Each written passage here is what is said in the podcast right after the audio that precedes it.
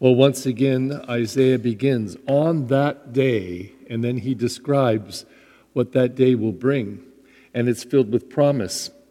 Woody Allen, the comedian and filmmaker, uh, didn't exactly quote this passage, but referred to it, and he said this The lion and the lamb shall lie down together, but the lamb won't get much sleep.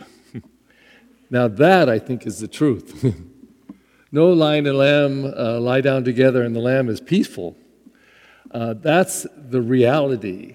And that's the reality because of sin and just because of humanity, humanity, that's what it is.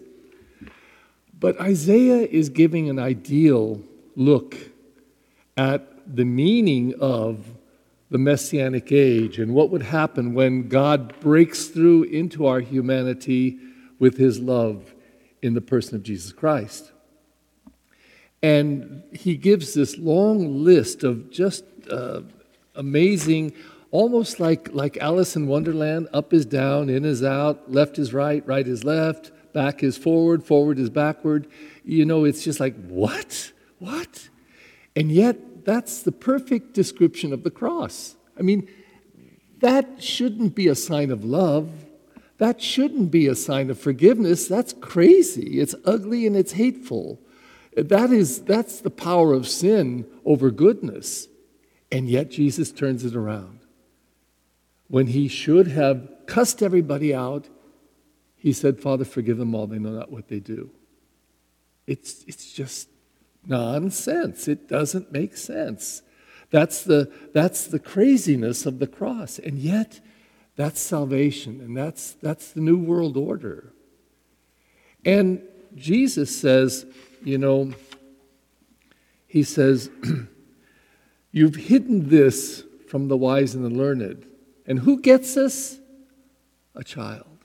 A child who listens to you, God, and believes what you say. I'm going to present these two little children at the end of Mass, and I see that one is very inquisitive and is going to be a scientist or a searcher, I think, is checking out everything. But these little ones, look at that. Look at pulling the mask on daddy. They, they, they just are totally absorbed in mommy and daddy, and everything that mommy and daddy will say, they will believe. Everything that mommy and daddy will say, at this age anyway, they will, they will trust it. And if we listened to God like they listened to mommy and daddy, if we looked at God like they look at mommy and daddy, we would be getting it. We would be getting it.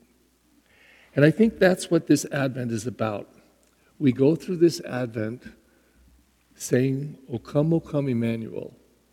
O come, O come, Emmanuel. Rescue us. Show us, teach us, give us your light.